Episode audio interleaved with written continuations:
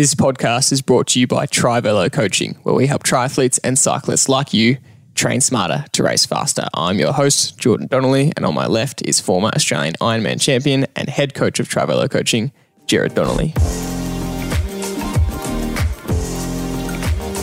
This week we had the Australian Masters National Road Series take place. It's the national titles uh, on the line for the individual time trial, the team's time trial, the crit race, and the road race. And for a lot of our athletes at Trivelo, this is their biggest race of the year. This is their A race, the one that they've been training for. And for some select athletes, the goal of winning uh, gold and wearing the coveted Australian champions jersey is possible, and it's what they're aiming for. And leading into your A race like this, naturally there's a bit of pressure on the line, there's a bit of pressure around the race, uh, often accompanied with nerves and anxiety. So, how do you deal with this? What should you be thinking about before your race?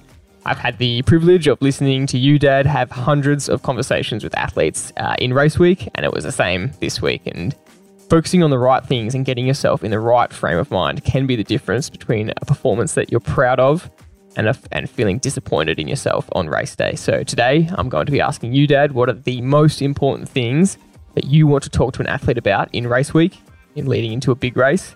So, Dad, welcome to the episode. I'm sure everyone can't wait to hear the kind of words of wisdom you say to an athlete in race week. But to start with, what are you grateful for?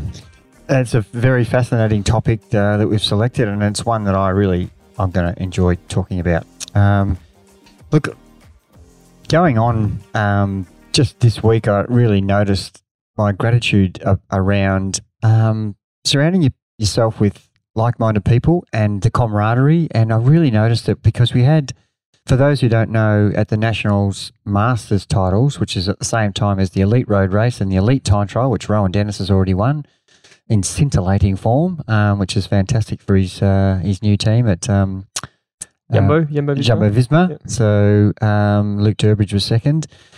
Uh, so he turned the table from last year. Um, but my gratitude is around the group of people that we had, and we had uh, originally five teams uh, for the team's time trial, four man teams, five fours, 20 people, plus the individual time trialists from Trivelo all competing, and some guys are doing the crit and some guys are doing the uh, Masters road race.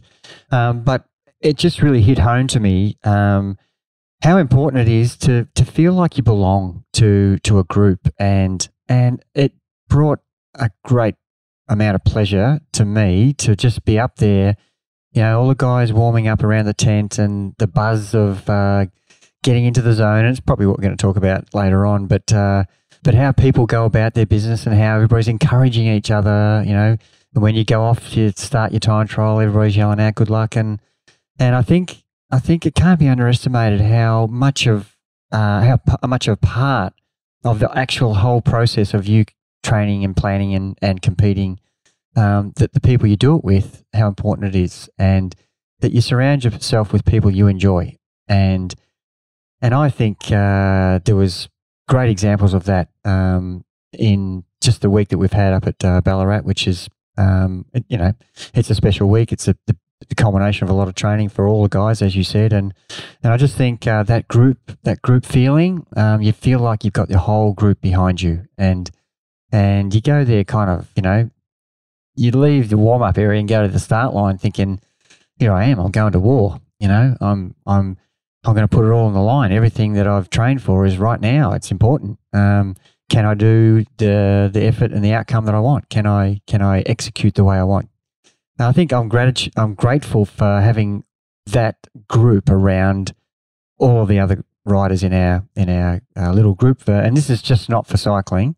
When we go to the triathlon events, you know, it's the same thing. You see your fellow Trivelo athlete in their kit, and you know, you kind of thumbs up and yep. you know go for it, and you you feel like you belong to each other, and mm-hmm. even though you might not even know the person, mm-hmm. um, you know, you, you want to you want to say go, mm-hmm. you know. Um, so I'm really grateful for that. Absolutely, uh, a similar theme because it's the same for me. I just love the uh, the warm up and the um, as one of our athletes put it, the calm before the storm when everyone's at their cars. We've got the Trivelo tent up and everyone's on the trainer warming up in race mode, headphones on. It's so awesome to see. Uh, but my gratitude is actually for your coaching for the group. And uh, I just love seeing over the, the days of how the races unfold. Uh, as I said in the intro, hearing your conversations, but um, specifically on the team's time trial day, how you're at the same time preparing for your own race, but uh, each team's coming up to you and, and kind of saying, what are the last minute tactics? And you'll have a five minute conversation with each team. And um, it's really fun for the team to have. It's almost like that you, know you're you're part of a footy team or something, and you've got the coach and giving you the tactics, and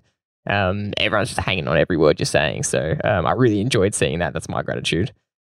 What has caught your attention? And it's obviously um, along the same sort of theme. Yeah, well, this was an easy one because um, normally we, we do something that's happened in the world, um, but this is happening in the world, um, the COVID uh, issue. And we had entered five teams into the National um, Masters Team Time Trial. Um, it's a, a 32 kilometre event with four man teams. Um, obviously, the fastest team is the winner, but it's also based around your age category. So we have uh, four categories, or five categories. We have uh, athletes adding up to 90 years of age, 120, 180, 150, and open. And we had trained as a group for probably 16 to 18 weeks for this event as a team's time trial. So there's a fair bit uh, going on the line for it. And within the last 24 hours, we had four riders come down with COVID.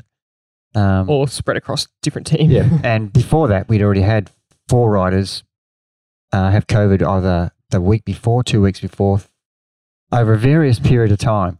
And what caught my attention was no matter what the situation, you can still find a way around it. No matter what the roadblock is, you can still find a way to, to, to stop and think clearly how am I going to resolve this? And because I've got uh, four guys pulling out, and potentially we'll have instead of four riders in a team, we'll have three riders in a team. One team had two riders.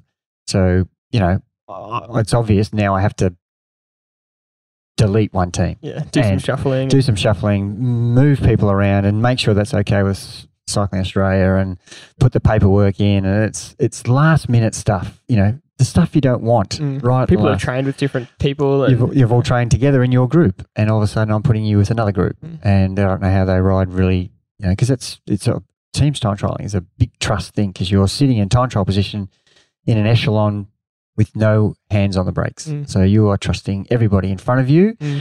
to be smooth and not to do something out of the ordinary to bring you all down. Mm-hmm. Um, and sure, on the day, lots of things happened uh, good, bad, indifferent, but we managed to manipulate teams and add people, subtract people. People stepped up, people put their hand up and said, I'll step aside for the team. Mm.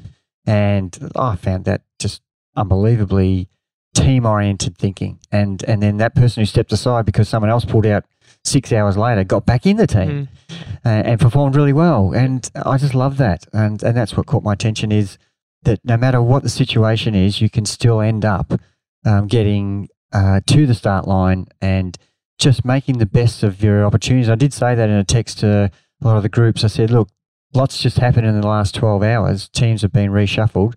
But for those whose team hasn't hasn't been reshuffled, understand how privileged you are and make the most of this mm. opportunity because mm. you know look at what's happening with our other teams, mm.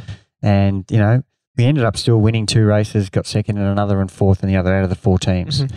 and at the national level, that's you know through adversity, we still succeeded. And I don't mean the winning thing. I mean, we succeeded in getting the people on the line. Mm-hmm. Absolutely. Uh, what caught my attention uh, was that with a lot of people that had COVID and people pulled out, and um, there was even a few of us that had COVID in, in the few weeks prior, and there was uh, four people that lined up on the start line that had had it in the last two to three weeks. Um, and what caught my attention was the difference in response, and it really just highlighted how the response is individual to everyone. Because uh, the people that had had it really had had no training leading up, and you'd had a couple of hard sessions weren't sure how you, you were going to go. You could have gotten out there and just absolutely suffered, or you could have been fine. And uh, three people coped okay, and then one person really felt the effects of COVID and, and just could not perform to their normal numbers. And for me, that just highlighted that that's going to happen to a lot of people this year, and you have to expect that your response is going to be individual, and you might pull up okay, and you might not. And um, as we said in the podcast last week, you just have to uh, accept that fact. Yeah, it's a really good point, and uh, I don't want to go on about it, but you know, you have to understand, and we've said this many times in podcasts, your feelings are important. Data is crucial, but depending on how you feel on the day, you know, your form could be good, but if you don't feel good on the day because of you've got COVID a week ago, then you actually have to perform based on how you feel mm. and, and not ignore it. So, getting into the topic of today, what are the key points that you are talking to athletes about in race week? Because you'll you'll call them up, you'll have a conversation, um, and you are basically working through a bit of a mental checklist about what they need to do. And um, we want to really dive into some of the key mindset uh, things that you've done in your professional career as well as your coaching career and what helps people get over the line and get to the start line feeling as best prepared as they can. And the number one, which we have to talk about, is uh, you always start with the, the actual race plan with the athlete and making sure that that's accurate. Yeah, we can't ignore this. And even though we don't want to talk about this because we've talked about it a lot, you actually have to come to the table with the right plan. So, using the house analogy, building a house, you can't just start building the house without actually doing a lot of previous work about how is how what bits are we adjusting, what are we doing, what how's the frame going, so coming to the race with the actual correct plan, if you don't have that, everything we're going to talk about from this point on mm. um, is absolutely useless. Um, because if you come with a plan that's too easy or too hard, then no matter how we talk about the psychology of preparing, if you've got the wrong plan, um, the outcome's going to be uh, not to your liking. Mm. Um, the house isn't going to be built the way you want it to be. So, so I've got to get make that really clear. Even though I don't want to talk about it, you actually have to have the right numbers based on accurate testing. Mm-hmm. So if you go into the race without that, you're risking the, everything we're talking about in this podcast. Yeah, that's spot on because uh, we um, teach our athletes how to come up with a plan, and it still happens a lot that they come to you with an inaccurate plan, and you ask the question, "How did you get these numbers?" And that is a key question to when you're coming up with your plan: is okay, well, where am I getting these numbers from? And as you said, it needs to come from recent and accurate testing, as well as as much infield data as you can have from actual race data.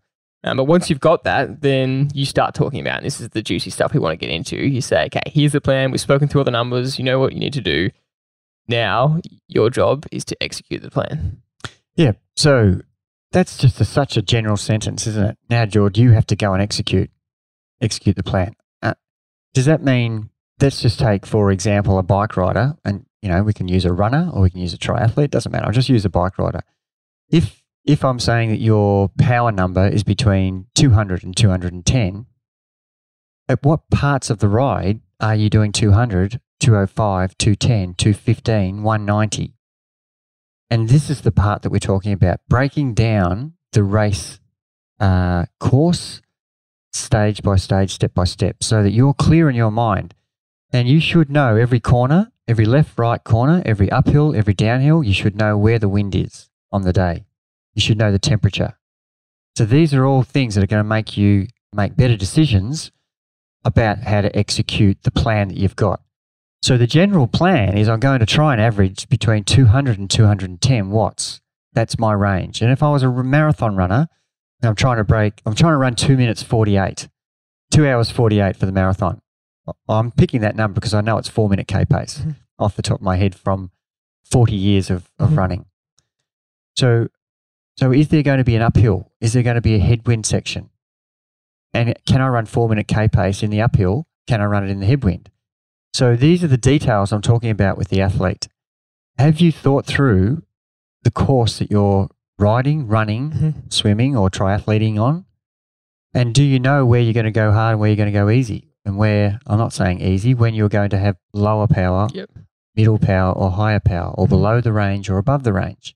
Have you thought through this? So, so to use the example this week, conversations I had was um, the the time trial course was very technical at Ballarat. It had, a, you know, in one one lap, it had I think eight turns, um, and it had uh, a two minute hill that was twelve to fourteen percent in a time trial, mm. which is quite weird. Mm. Um, then it had a section that was unbelievably fast, mm-hmm. fifty to fifty five k an hour tailwind, and turn around, you had the headwind. Then you had a you know a really technical downhill with lots of turns and mm-hmm. and then a really hard section at the end of two minutes from the last turn to the finish line. Um, two minutes to, to, make or break. You can actually catch ten seconds in those last two minutes if you've uh, executed the previous 24 minutes well.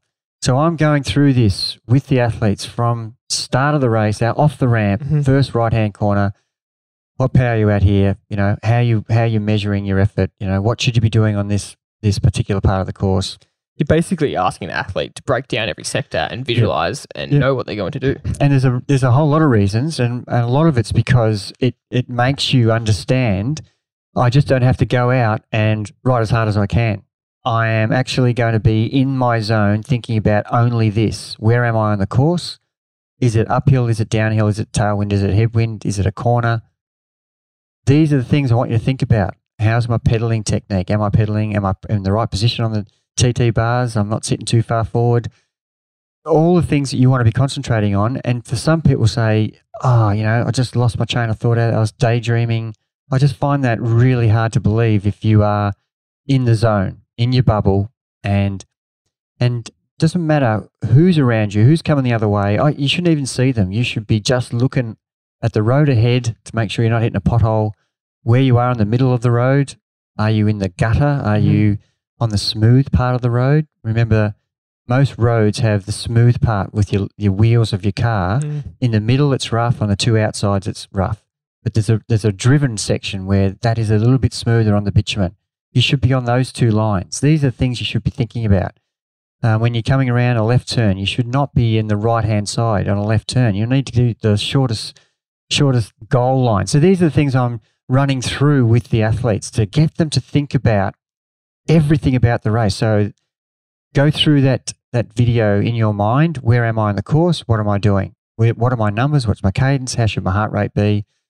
And and they're breaking it down already, and they're getting sections. And and as you know, we've we've gone and done reconnaissance on this Ballarat course, and this is in hindsight now. Mhm. Um, and everybody knows where the premiership quarter is. We we break it. We've broken this course into four sections: uh, the start, the, the the bit out with the tailwind, the bit with the headwind coming back, and the finish. And I call the premiership quarter. It was a six to eight minute section of in- into the headwind, Mhm. slightly uphill. This is the bit where you'll make the most gains. So, so there's a lot of detail I'm going into. So the athlete, it's just not a pep talk. Yeah. It's yeah. a talk with, you know, okay, we've got your plan. You've got your general plan of what your power is going to be for the whole ride. But in that ride, with a course like this, you might spend 10 seconds at your actually av- average power. Yep. But at the end of the day, you'll end up with that average power because you've got sections where you're at 120% of your FTP and you have sections on the downhill where you're at 5% of your FTP because you're not even pedaling. So, but the average for the ride is what you'll end up with. And the average is not important at any stage of that whole race Mm. until the end. Mm. So you need to know the Mm. sections, the sectors. Because we talk about range a bit, and when you say your range is 200 to 210, it could sound like you're saying be Only in only there. in that no matter what the hill is or the downhill, or tail, or headwind, and that's Yeah. not the case. Yeah, but as a triathlete, we want to do that more than as a time trialist Mm-hmm. because we have to run. Mhm. Um, and so you want to minimize over the 210 and you want to minimize under the 200. But as a time trialist, well, the reason you want to minimize it is because you're gassing yourself. You're, you're putting yourself under pressure. You're increasing your heart rate. Your cardio's going towards the red zone. And you can't afford to burn all these matches when you want to run. But as a time trialist, there's really important times that you need to be on this 14% hill, you needed to be 120%. You needed, say, say your average is 200, you needed to be at 260, Hmm. which is way above. But to be at 280, that's gone too far. Yep. And so the discussion is about where am I? What should I be doing? Yep. And it's easy if you've gone and done a recon on that course because you actually know what your number Yep, is, and you yep. can we can just look at the numbers on the screen and say, well, how did you feel at the the rest of the course when you'd gone too hard? And I did that to myself Mm. in one of the practice sessions. I rode the start harder than I Yep. wanted to, and I was hopeless on the the premiership quarter, Yep. the bit coming into the headwind. Yep. And I did, I think, 40 seconds slower than I did on race day Mhm. because I adjusted Yep. my power. Um, and I and I did a, a, you know, executed way better, did a PB on the course. So you've got to be happy with that and learn from your lessons. So, so that's what I'm going into detail about. And so, you know, it's, it, it, it becomes a pep talk after that. But this is setting up the actual understanding of what the execution plan The plan is there. Yep. Now I'm going to execute it with that much detail. And that sounds very um, over the top. I was going to ask, what if it's over? What if an athlete finds it overwhelming? You know, that's in a 90k course. What if you're going through this and an athlete's going, I, I can't think of, you know, I'm, I'm struggling with this. Yeah, well, the, the key concepts are, and we've talked about this in so many podcasts. The key concepts are in, and we you keep using time trialing on a bike, but this could be running as well. The key concepts are where are you on the course? Is it uphill, downhill, or flat? That's the first thing. Mhm. Second thing is what's the wind doing? So there's only two things you have to Mm. worry about. Mm. Sure, there might be 45 corners. yeah. But if you understand that you're not to gash yourself out of a corner, you're not to go flat out with the tailwind, you're not to try and hold high power on downhill. The hard parts are when you need to be riding higher power into the headwind uphill. So keep it basic, keep it simple. Where am I on the course for the undulations up, down, or flat? And what are the conditions?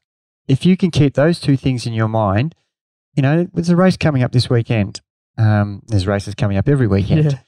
But I want you to be thinking about that. Where am I on the course? Am I, am I in a headwind? And the, the 2XU course coming up this week, or, you know, most of the 2XU courses are on reasonably flat courses. Um, there are a couple with some undulations, but this particular one, the St Kilda race, is pancake flat. So you really don't have to worry about where am I on the course. You only have to worry about what's the wind doing. Mm. So it's already become simpler. Mhm. Um, uh, sure, I stay aero into the corner, come out of the corner, and don't accelerate. Um, that's 150% of, over my FTP. Mhm. Stay calm and accelerate and build your speed back up and get back in the zone. Mhm. Um, so, so knowing to keep it simple, um, and over a, a 90k or 180k or a 40k or a 20k time trial in a triathlon, you just keep breaking down the course. You know, where is the headwind? It could be 40 kilometers of headwind Mhm. and it could be 40 kilometers of tailwind and 10 kilometers of, of left and rights. Yep. Yep. So, a great question, but just keep simplifying it. So, in a in uh, it was an 18k time trial that I was just using as the example before, so I could go into more detail about lefts and rights and and ups and downs because it's it's it's only a 26 minute event Mhm. on a bike. You know, um, if we use that 800 meter run, and we use this example a lot because it shows it's a two minute race. You know, you've got a 400 meter track, you've got a headwind, you've got a tailwind, you've got top and bottom as a crosswind, and it could be crosswind the whole time. Yeah. Um, so you you actually have to keep in mind where you are in, in any sport, uh, where you are on the course, and what the conditions are. So it doesn't really change because you change sports. It's the same thing. Even as a runner, you need to be tucking in into a headwind.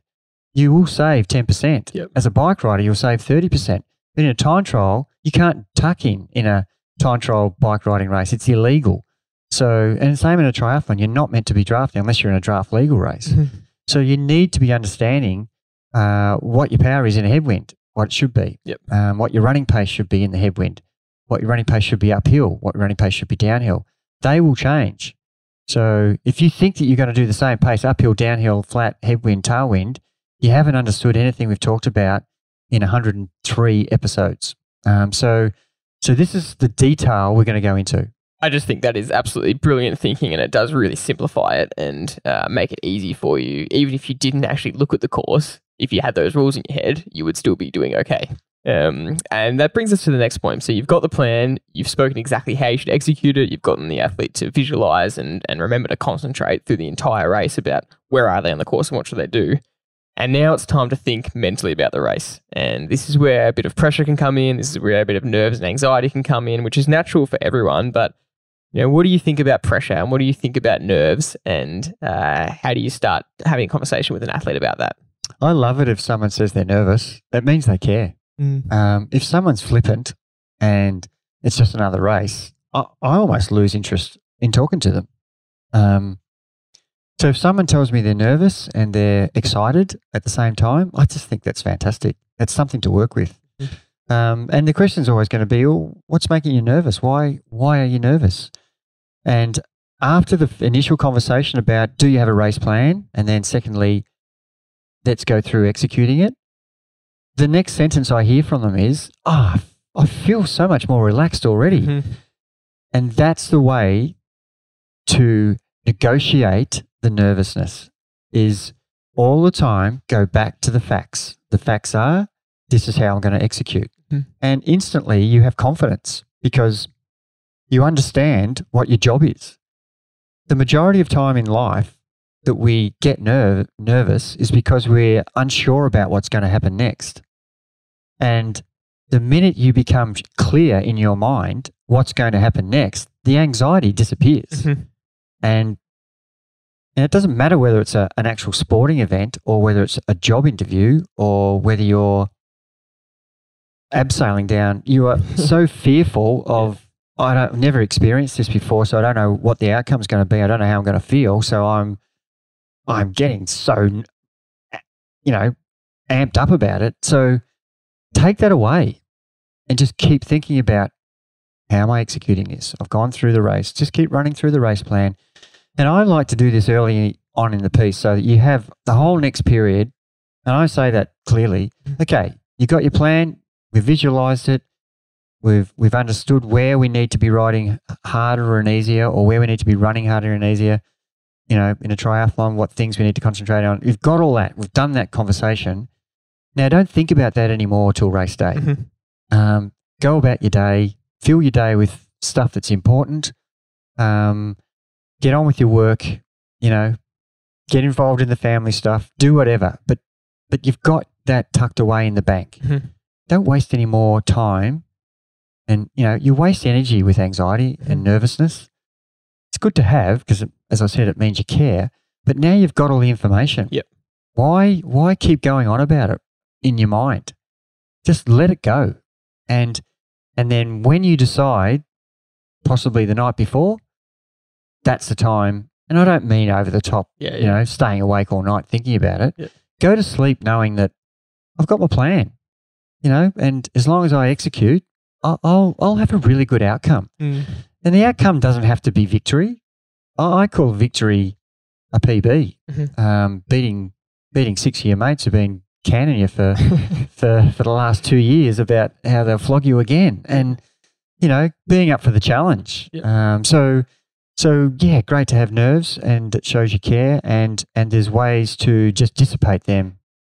Yeah, because I guess the key point is what of what you're saying is that um, nerves are good. They they serve a purpose. It shows you care, and it um, gets you into a state of you know you, you're ready for, like you said earlier at the start of the podcast, you're ready for war. You know, you're not going to go into a, a war battle um, completely flaccid and um, and without any energy. Uh, you want that energy to really spark you up. You want adrenaline on race day, um, but it's just when it becomes overwhelming is when we don't want it. You know, that's a problem when it, the the nerves are getting in the way so much that's actually detracting from your week. It's detracting from your performance, um, and that's what we want to avoid. So we want to yeah look at some more tactics we can do. Um, and that you go through with athletes to dissipate that. And the first is having an early plan means that you don't have to worry about it. And then I find that when when we do that, and then I've got the plan early, and then you do think about it the night before, um, it's much much less stressful, and you don't actually stay awake as long because it's the second time going through it. And by the time you do that, you think, oh, I've, I've thought about this before, I'm fine, you know, and that immediately dissipates that straight away. It's like revision for a test, isn't it? You've studied really hard, then the night before the test, you just read over your notes. Mm. Oh yeah, oh yeah, oh yeah, and it all comes yeah. back to you. Yeah. That's my plan, Mm. and you're just revisiting something that's already in place. Mhm. One thing that I find is that once you've got the plan, and you're exactly right, once you've got it, it does take away of lo- a lot of that uncertainty about what's going to happen, and so the anxiety um, seems to dissipate there because of that. But then it's replaced with, oh wow, now that I know what's going to happen and it's going to hurt, that's there's a bit of nerves around that. But that's a bit more fun because um, that's the situation where there's pressure there and you've got to embrace it. You've got to go, okay, well, this is the challenge. Am I up for it? I know exactly what I need to do. And am I going to make the choice to do it or am I going to um, make the choice to let it overcome me? I was just thinking while you were talking about that because there's a couple of session training sessions that I do that are over the top hard, um, and those VO2 sets that we do sometimes those two minutes, and I'm I'm getting to the sixth effort, and I've got 20 seconds to go of the two minutes or 30 seconds to go, and I am done, and I just think this is the last 30 seconds of the race.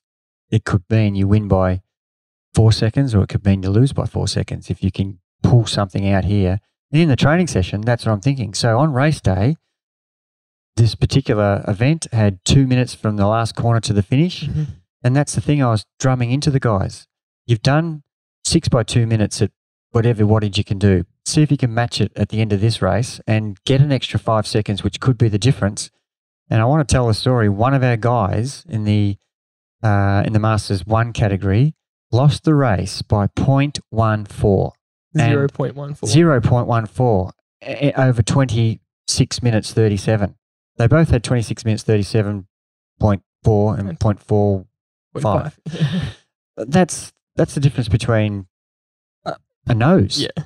You know, and we just don't want to put ourselves in that position where we look after the race knowing that we've lost by 0.14. It's it's not something that you'll it will sit comfortably with you for for very, you know, it, it'll really haunt you. So what could I have done better? Um, And we also had another athlete lose by six seconds to so Trivelo got the one two, and it was six seconds between them. So Yeah, so it works both ways, and um, and you you're relieved that you're on the good good side of it, and you're disappointed, and you're on the bad side of it, and it it tells me a couple of things. It tells me that that a lot of the athletes who who are winning and losing by six seconds, four seconds, ten seconds, eight seconds, if you do lots of little things well, those four seconds turn the other way. If you've lost by four, or if you've won by four, you might have done things very well.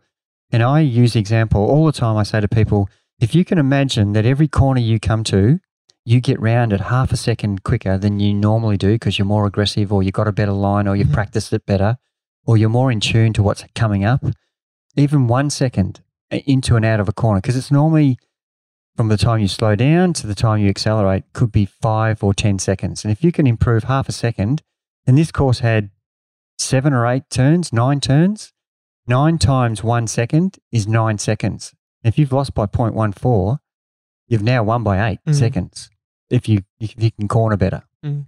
They're just examples of little things.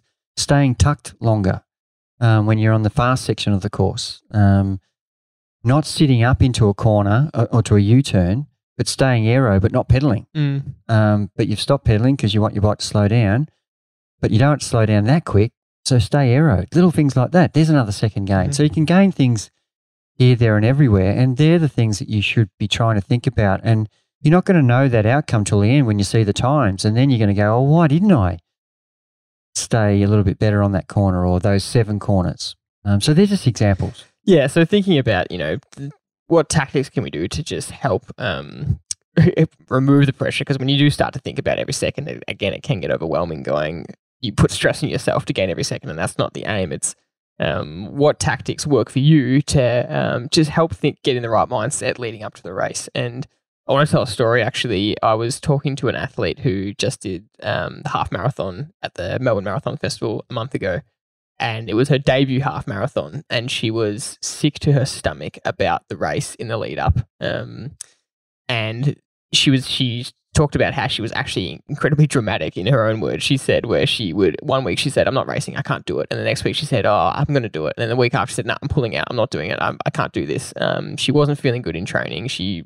felt like she was underprepared. Um, and uh, ended up doing the race and in a blistering debut ran 116, um, which is just an unbelievable time. Um, and afterwards, she said the big lesson I learned was that um, I had done the work and I should have trusted the preparation. Um, even though I wasn't, I didn't feel like I was training that well, even though the numbers I was hitting in training weren't exceptional. Um, I had done six months of, of unreal training leading up to that. And I just needed to trust that. And uh, you talk about that all the time. You know, look back on your preparation and and trust that, and that can help remove that uh, that those nerves. Yeah, it's a really great great example you've given. It's really summarized what the next the next phase of my conversation is is uh, going back over your journey. Mhm. And all my athletes hear me talk about, you know, there's two things happening here. There's the journey and there's a destination. Um, and the destination is fantastic to get to when you get to the finish. But how much fun was the journey? Uh, and I'm talking about the journey leading into the race. And I'm also talking about the journey from when you start the time trial, if we're using the time trial example, Mhm. to the finish of the race. Mhm. So the result will be how well you've executed that journey. And it's also in the preparation journey. So so you need to go back and you need to look. And this is something you should do in the last week um, or, the, or the day before is go back and have a look at all the hard sessions you did. Mhm. Have a look at all the high intensity sessions you did. Have a look at all the endurance sessions you did. Um, look at some numbers specifically. You know, what is my best five by five? What is my best three by 10? You know, what numbers can I put out? Mhm. And, and that instantly go gives you confidence when you look at your race plan. Far out. Um, you know, I've been able to do five by five at 215 watts, yet my race plan says I only have to do between 200 and 210. Mhm. How much confidence do you get? Oh, I've done that in training. Yep. I've done 25 by 5. I've done 25 minutes at, at 215. Yeah. So instantly you start to think pretty pretty chuffed about yourself Mhm. What am I so worried about? I've already done these numbers. These are numbers that I've done in training. And on the race day, you would expect that you would step up because you're fresher. Mhm. In training, you've got a load under you, you've got fatigue. So you should be inspired by looking back at what the journey's been like in your preparation. And that story you're told, you've got to trust that you, you've, you know, if you've ticked all the boxes in Mm. training, that's, that's a key thing. And get to race day, we've said this, stand at the start line going, I'm wrapped with what I've done. Um, all now I've got to do is execute. Mm. If you actually look back and you find that you've done 50%, that would create some nerves for me. Um, and I would have to readjust my, uh, my goals Mm. for race day. It's okay. You have to, you actually have to um, go into the race with the level of fitness and the preparation that you have. And that's why the race plan is key. Don't go into the race with a race plan that's, I want to do this, I hope to do this. Go into the race plan of what can I do? Mhm. And I think, you know, there's nothing wrong with uh, going into a race where you're underprepared. There is nothing wrong with that. Yeah. Um, but you just have to understand that you won't get the outcome. You won't be at the, the destination you want to be, but you have to you have to accept that. Yep. Um, and and not be disappointed with yourself when that happens. Yep. Uh, and that's that's almost being foolhardy because oh, I don't know what happened. Well, you do know. Yep. You didn't prepare properly. Yeah. So it's at this point of the conversation that um, I want to read out some things that I hear you saying often because they're some of my favorite things. That at this point you're really this is the real pep talk of the conversation. You've gone through a lot of the tactics um, and got the athlete to think about their preparation and trust the process that they've gone through. And now it's um, leading up to race day. You say focus on the things that are relevant. Don't spend any energy on things that aren't relevant. Uh, you say block out the noise, be in the bubble, and I want you to talk about the bubble. Don't focus on the outcome; that will take care of itself. Be process driven. Uh, just do what you need to do. There are a lot of things I hear you say frequently. Yeah, and look, uh, when I start getting to the end of the conversation with people, and especially in an Ironman preparation, because you know, if you're doing not to belittle other events where it's a 26 minute event or a two minute event, but an Ironman has has 10 hours or more attached to it. So it seems to me that there's more riding on it, but there isn't. That's just my perception. There's more riding on a breaking two minutes in an 800 than there is probably doing a 10 hour 30 or a 10 hour 20 Ironman.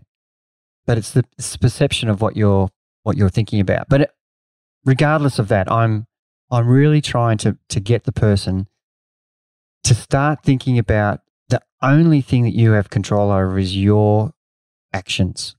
And if you look around and get distracted, you are taking away from the control you have of, of what you're doing. And so the minute you start doing that, you're on a downward spiral, in my opinion. You need to stay in the bubble. You need to almost, you know, if, if anybody's watched the Seinfeld, you know, the bubble boy, you need to be in a bubble where every, every outside uh, influence is being bounced off you. You don't hear it, you don't see it. You're not in, in, influenced by someone looking spectacular. Their legs look fit. you know, their bike looks like it's got a, you know, an engine on it. You know, you see someone whizzing past in the warm up. Just don't, don't get overwhelmed by what you see. It means you're thinking about the wrong things. You need to just concentrate on everything that you can control. And you can only control your warm up. You can only control your fluid intake. You can only control what your race plan is. You can only control how you're going to execute it. The minute you step outside of those thoughts, then you're thinking about stuff that's irrelevant and is not going to contribute to the right outcome. So that is very hard to do. Um, and it takes a lot of races. Uh, at the start of my career, I was overwhelmed by looking at other people. And the minute I stopped worrying about others and concentrated on myself, all of a sudden I started to improve.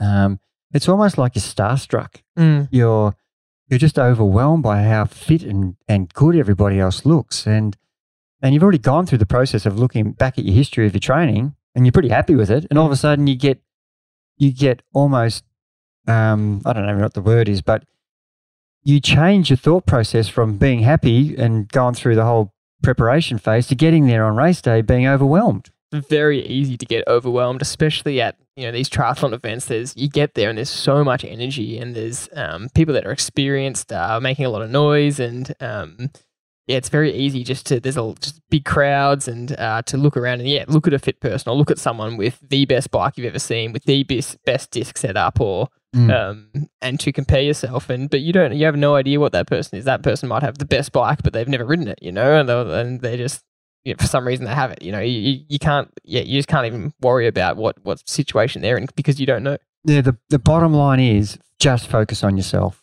and and and I don't mean go into a bubble and and hide away. I mean enjoy the fact that you can say or do whatever you like around me. It's not going to affect me. Um, and I'm smiling. I'm happy. I'm in a happy place because I've got everything set.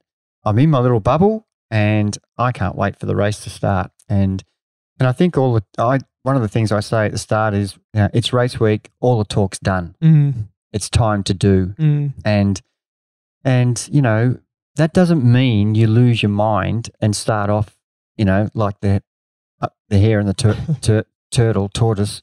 You know, you've you've got to keep the focus of where am I in the in the journey of this of this race to my destination, and, and I suppose that's where we're going to talk about the mature athlete and the immature athlete.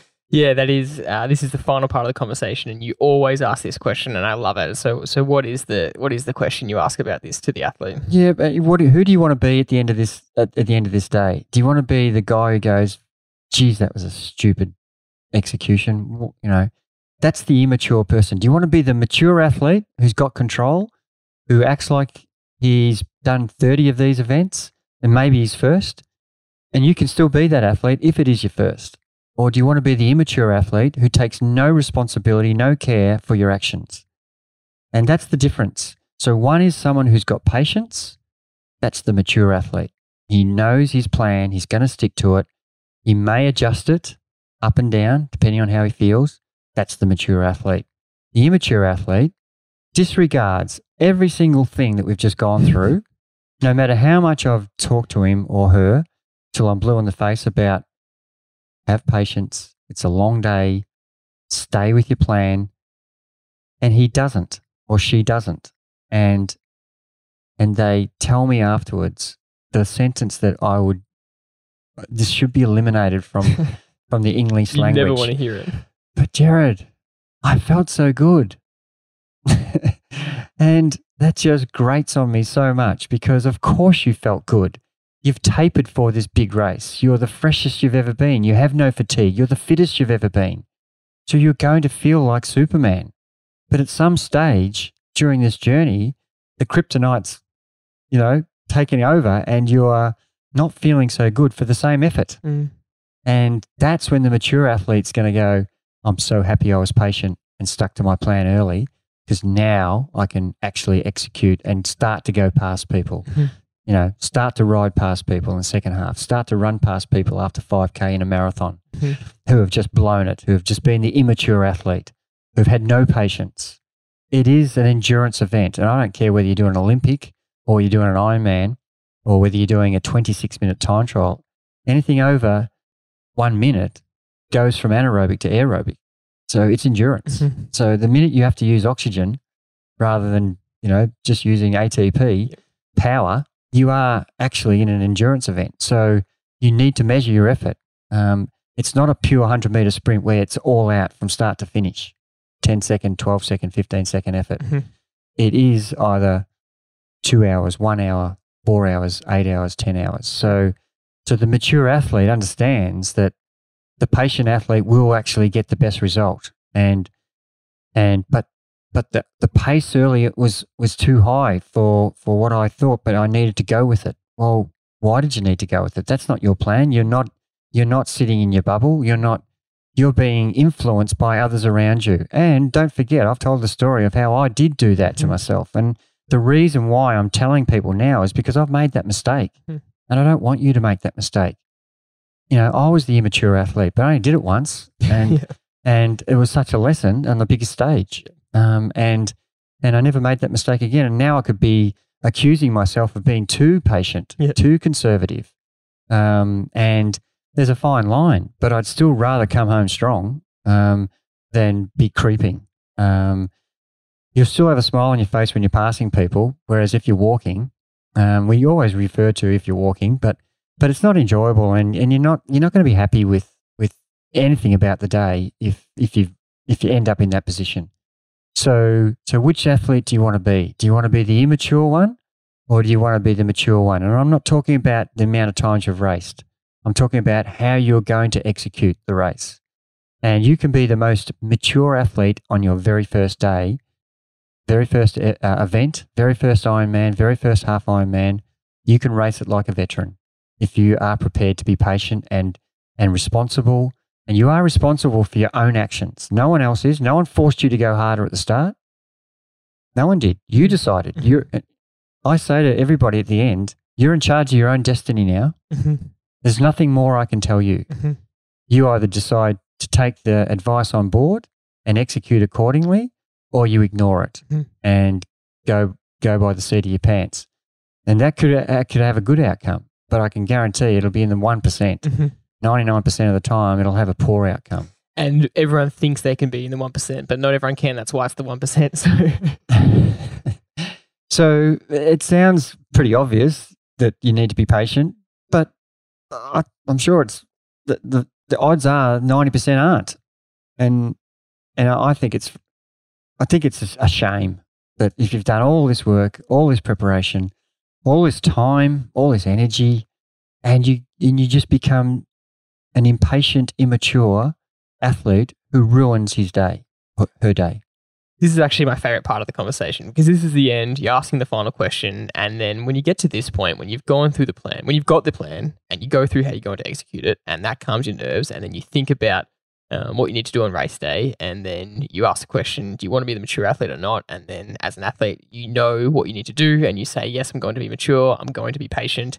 You feel really calm. And I know this happens with all your athletes when you talk to them. By the end of the conversation, that you've, you've just got a wave of calmness over you. And that's the best position to be in because then I think the final thing you do is give them a bit of a bit of a rev up about when it's time to go, you go, Mm. you know, because they're in a good headspace to hear that. Because if you say that at the start, you're still all over the shop. You're a bit erratic in your mindset. You're a bit erratic at the plan. You're not patient. You're thinking about going out guns blazing from the start. Um, so you need to have this whole process and go through this whole mental process to remind yourself of how disciplined you need to be and how patient you need to be. And once you've got all that and you are feeling calm and collected, um, that's what you talk about with the premiership quarter. When when you get to the third quarter of the race, when you've been patient and now you've got a quarter to go and you've uh, you're in a good position because you haven't blown yourself up. Now it's time to race, and now it's time to go as hard as you possibly can and give it absolutely everything you've got. And that's a really great place to hear that from because you're in such a good mindset. Yep, and and it can mean different things for different sports. And as a triathlete, you can only really do that in the run. Um, the, and last, the last quarter of the run. yep, and, and and I'm not talking about increasing the pace. I'm talking about holding the pace. That's actually, you know, you've got to understand how fatigued you are, Mhm. and to increase the pace in the last half of a marathon and Ironman, I think maybe Jan Frodeno can do that. But everybody else, the goal is to hold your pace that you've set. And because everybody else is slowed to possibly one to two minutes, and some people five minutes slower than their initial pace, it feels like you are running faster. But you, in fact, you're running the same pace. It's just that everybody else around you slowed down. So that euphoric feeling you have is, I am smashing this. This is incredible. I, I, I cannot get the smile off my face. I don't want the finish to come. I'm loving this, even though you do want the finish to come. Yeah. You can't wait. But, but if you've executed everything, you will know that it's go time and you grow more legs. And, and you have people saying, wow, way to go, Mm. Who are walking, who are still encouraging you, which is what I love about triathlon. Yeah. And people will respect people who are actually executing brilliantly because they know they wish they want to be that person. Yeah. And to get the kudos from people who are walking is quite inspiring. Mhm. And And you want to be that person. You want to be the person getting the kudos because you have been the mature guy or girl. And at the end of the day, that's what this event is about. Who can measure their effort from start to finish and get the best outcome? And and it, you know that's Ironman, uh, that's triathlon. As a cyclist in a time trial, there are certain sections, but this is also true in a, in a triathlon. There are certain sections throughout the day where you need to be in the premiership quarter. It might not be the end. Mm. It might be sections of the day where you need to be doing a little bit more effort and then a little bit less. And that's the that's the person who understands the basic con- principles, which we Mhm. said before, are where are you on the course and what are what are the conditions, the Mhm. weather conditions or temperature. Mhm. So when you know that throughout the whole day, then you can actually execute properly so Mhm. that you're getting the most out of yourself all day Mm. because you want to be at the top of your game in every section. So if we are on a downhill, the top of your game is no pedaling. Mm. That's the top of your game. Mm. And why are you pedaling flat out downhill? That's an immature response. You know, when you know that there's no gain in that. Mhm. When when the hill the road goes uphill, I need to be at the top of my power for this section. Um, am I in a headwind? So these are the times where you need to be in your premiership quarter. And your premiership quarter doesn't have to be the third quarter. It can be any part of the day. Um, but there are certain times in the in the event where you need to be. It's time to race. Um, and as a single sport, that is so much more um, obvious than in a triathlon because in a swim and the bike, you can't really do that. Yep. And and the culmination of being mature and patient will be in the run. Mhm. That's where you get the bonus. That's the bonus uh, time. When you're saying go time in a 70.3, for example, so you get to the run, you're doing a half marathon, it's basically not until the 15K mark, which is where everyone might start walking. Some people a lot earlier, but that's where instead of saying go time, lift your pace, you're saying this is the hardest part and Yes. you've got to dig in and keep hold your pace. Yep. So you've got to have run your first half of the half marathon, the first 10.5K. You've got to have run that with patience and within yourself and at the slower end of, of what you think you could hold for the whole 21.1, if we're talking about a half marathon in, in a 70.3. So when you get to 10 to 12 to 14, it's going to start, you know, say we pick five minute K pace. Five minute K pace is going to start like feeling like 430 but you're still running five minute K pace, but it feels so much harder than it did in the first 4K, 6K. But what we're asking you to do is to not increase your pace. You know, if you can increase it by two seconds from the first half to the second half, that's technically a, met, a negative split. Mm. But in my view, holding the same pace um, and running the first couple of Ks slower will enable you to be actually faster in the second half um, by just the data. But it might only be 10 seconds or 20 seconds, which is absolutely fine by me. It's a negative split. You've achieved the outcome. Running the same pace from start to finish is the goal, Mhm. um, except for the first 2K, which should be your slowest. I always say 1K, but I'm I'm keen now to push it out to two or three because people don't even don't even do 500 meters as their slowest. Yeah. So um, so you you will reap the benefits of your strategy if you actually act like a mature athlete and and we don't, as you said, mean increasing the pace. Um, and it's go time doesn't mean it means basically holding firm. Mm. Um, you know, and and the question will be asked afterwards: Why couldn't I do that? And you know, in training, that's where all the endurance stuff is. The you know the high intensity training and and the long rides where you're starting to fade, and the nutrition could play a, a part.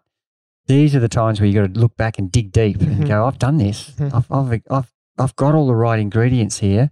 I've just got to mentally now get my mind to overcome the physical pain that's happening. And this is the time where it's really go time.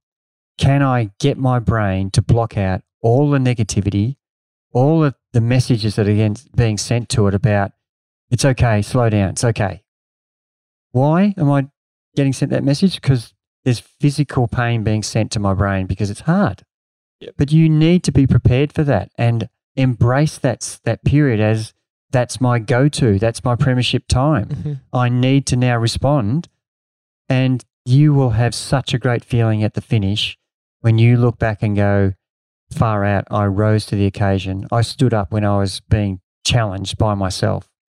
And you will have going forward from that point on, when you overcome the demons, then from that point on, you will be a much better athlete, a much tougher athlete. You can be challenged way more than you've ever been challenged before. And and you only have to go through that a few times before you get confidence in bring it on. It's like the Truman show when he's out on the boat and the storm comes up and he all of a sudden goes he's, he's fearing for his life. I'm going to drown. This is this is the worst. And he just goes, "Is that all you got?" Yeah. You know, it, it's it's inspiring. It's yeah. it's there's a message in that. You know, under any adversity, you can survive. You can succeed, and it's whether you're willing to put yourself through that, and that is a difference between the average athlete and the one who does a PB. And when you do that, it is the greatest sense of euphoria. And I think that is the key lesson here and why you spend so much time going through having this kind of conversation is because you want the athlete to have that experience of um, euphoria that you get from a great performance. And some people will um, shy away from that or shirk that and say, well, I'm not too worried about the performance. And you try and challenge them and say, no, yep. I know that you want to improve. That's why you're doing this. You wouldn't be doing it otherwise. Um, and to get that, here's everything you need to go through, and it's it's unbelievable. It's it's in, in, invaluable information. Yeah, look, just using the week that's gone by, you know, a couple of guys won national titles, and they had to work hard at certain parts of that in that race to achieve to win by four seconds, or to win by ten seconds, or to win doesn't matter. And there were other guys who didn't win, who did PBs, who improved out of sight. I had the same joy. Mm-hmm. It was an embrace afterwards that was, you know, emotional. Mm-hmm. Not because they won the race, they didn't. One guy came ninth, but he improved incredibly. His execution was spot on.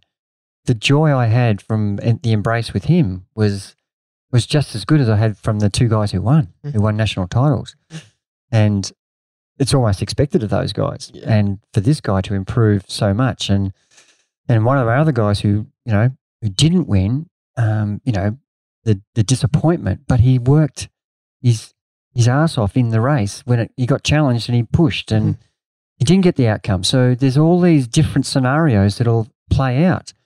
And, and you need, you need to learn from the victory, from the loss, from the improvement, from the staying the same. And, and all the things we're talking about in this podcast about um, preparing yourself for the race, um, there will be days where it all works and it will be euphoric. And there will be days where it doesn't. Mm-hmm. That doesn't mean you're a bad person. Yep. It doesn't mean that you should give up. For me, it drives a dagger into my heart to say that I'm not going to let this happen ever again.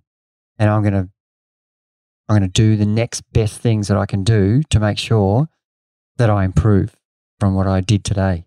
Um, uh, you know, I'll be disappointed and I'll, I'll, try not to show it, but I will be in, inwardly absolutely spitting chips from a poor performance. And it's happened many mm-hmm. times. Mm-hmm. But, you know, you have to, you have to be gracious in, uh, in victory. And, you know, um, when you, when you, when you don't win, you have to absolutely have to go and congratulate the person who's, who's beaten you or, um, and I think that's really important that you learn lessons from from good and bad experiences. But mm-hmm but you know you can get everything spot on and still still not get the outcome you want. Um, and that's okay. You live to fight another day. But if you do all the things we've talked about in this in this podcast, I I would be really surprised if if you didn't actually get the outcome you wanted. Um, and and I think that's the key thing. Um, it is going to be physically challenging, but you have to be prepared mentally for those challenges to overcome. Mm. And and the feeling you get when you overcome it, not only during when you're doing it, it's you you just get a spine tingling. I for me, and then mm. when I finish, I look back and go, that is the most enjoyable thing I've done, and mm-hmm. you know that's why I do this sport mm-hmm. because because I got challenged um, all the time. You're getting challenged phys- physically all the time, mm. but if you can overcome the physical challenge with the the toughest mental um, pre- preparation that you can possibly have, which is what we've talked about. Thinking about being in the bubble, thinking about concentrating on the important things, cutting out all the external stuff, knowing your preparation's fine, knowing your plan's fine, but concentrating on what do I need to do mentally to stay strong. And you will absolutely love the feeling when you finish. That is a great place to finish. As I said, it's uh, invaluable, uh, absolute gold information. And I would I know that anyone listening will absolutely take so much from this. That's why I wanted to do the podcast. And it's such valuable information that luckily our athletes get to have that conversation with you. But if you've got a race coming up anytime in the next one to three months, I hope you go back and listen to this episode and go through this checklist because uh, it will get you in the best mindset. And you have a natural, incredible ability, Dad, to uh, be able to give people that calmness they need for the race and um, and yeah, get in this in this state, like you're saying, to perform exceptionally well mentally, which uh, and overcome those physical barriers. So we hope you've enjoyed this episode. I absolutely loved it. Uh, that's it for this one, and we'll see you next time.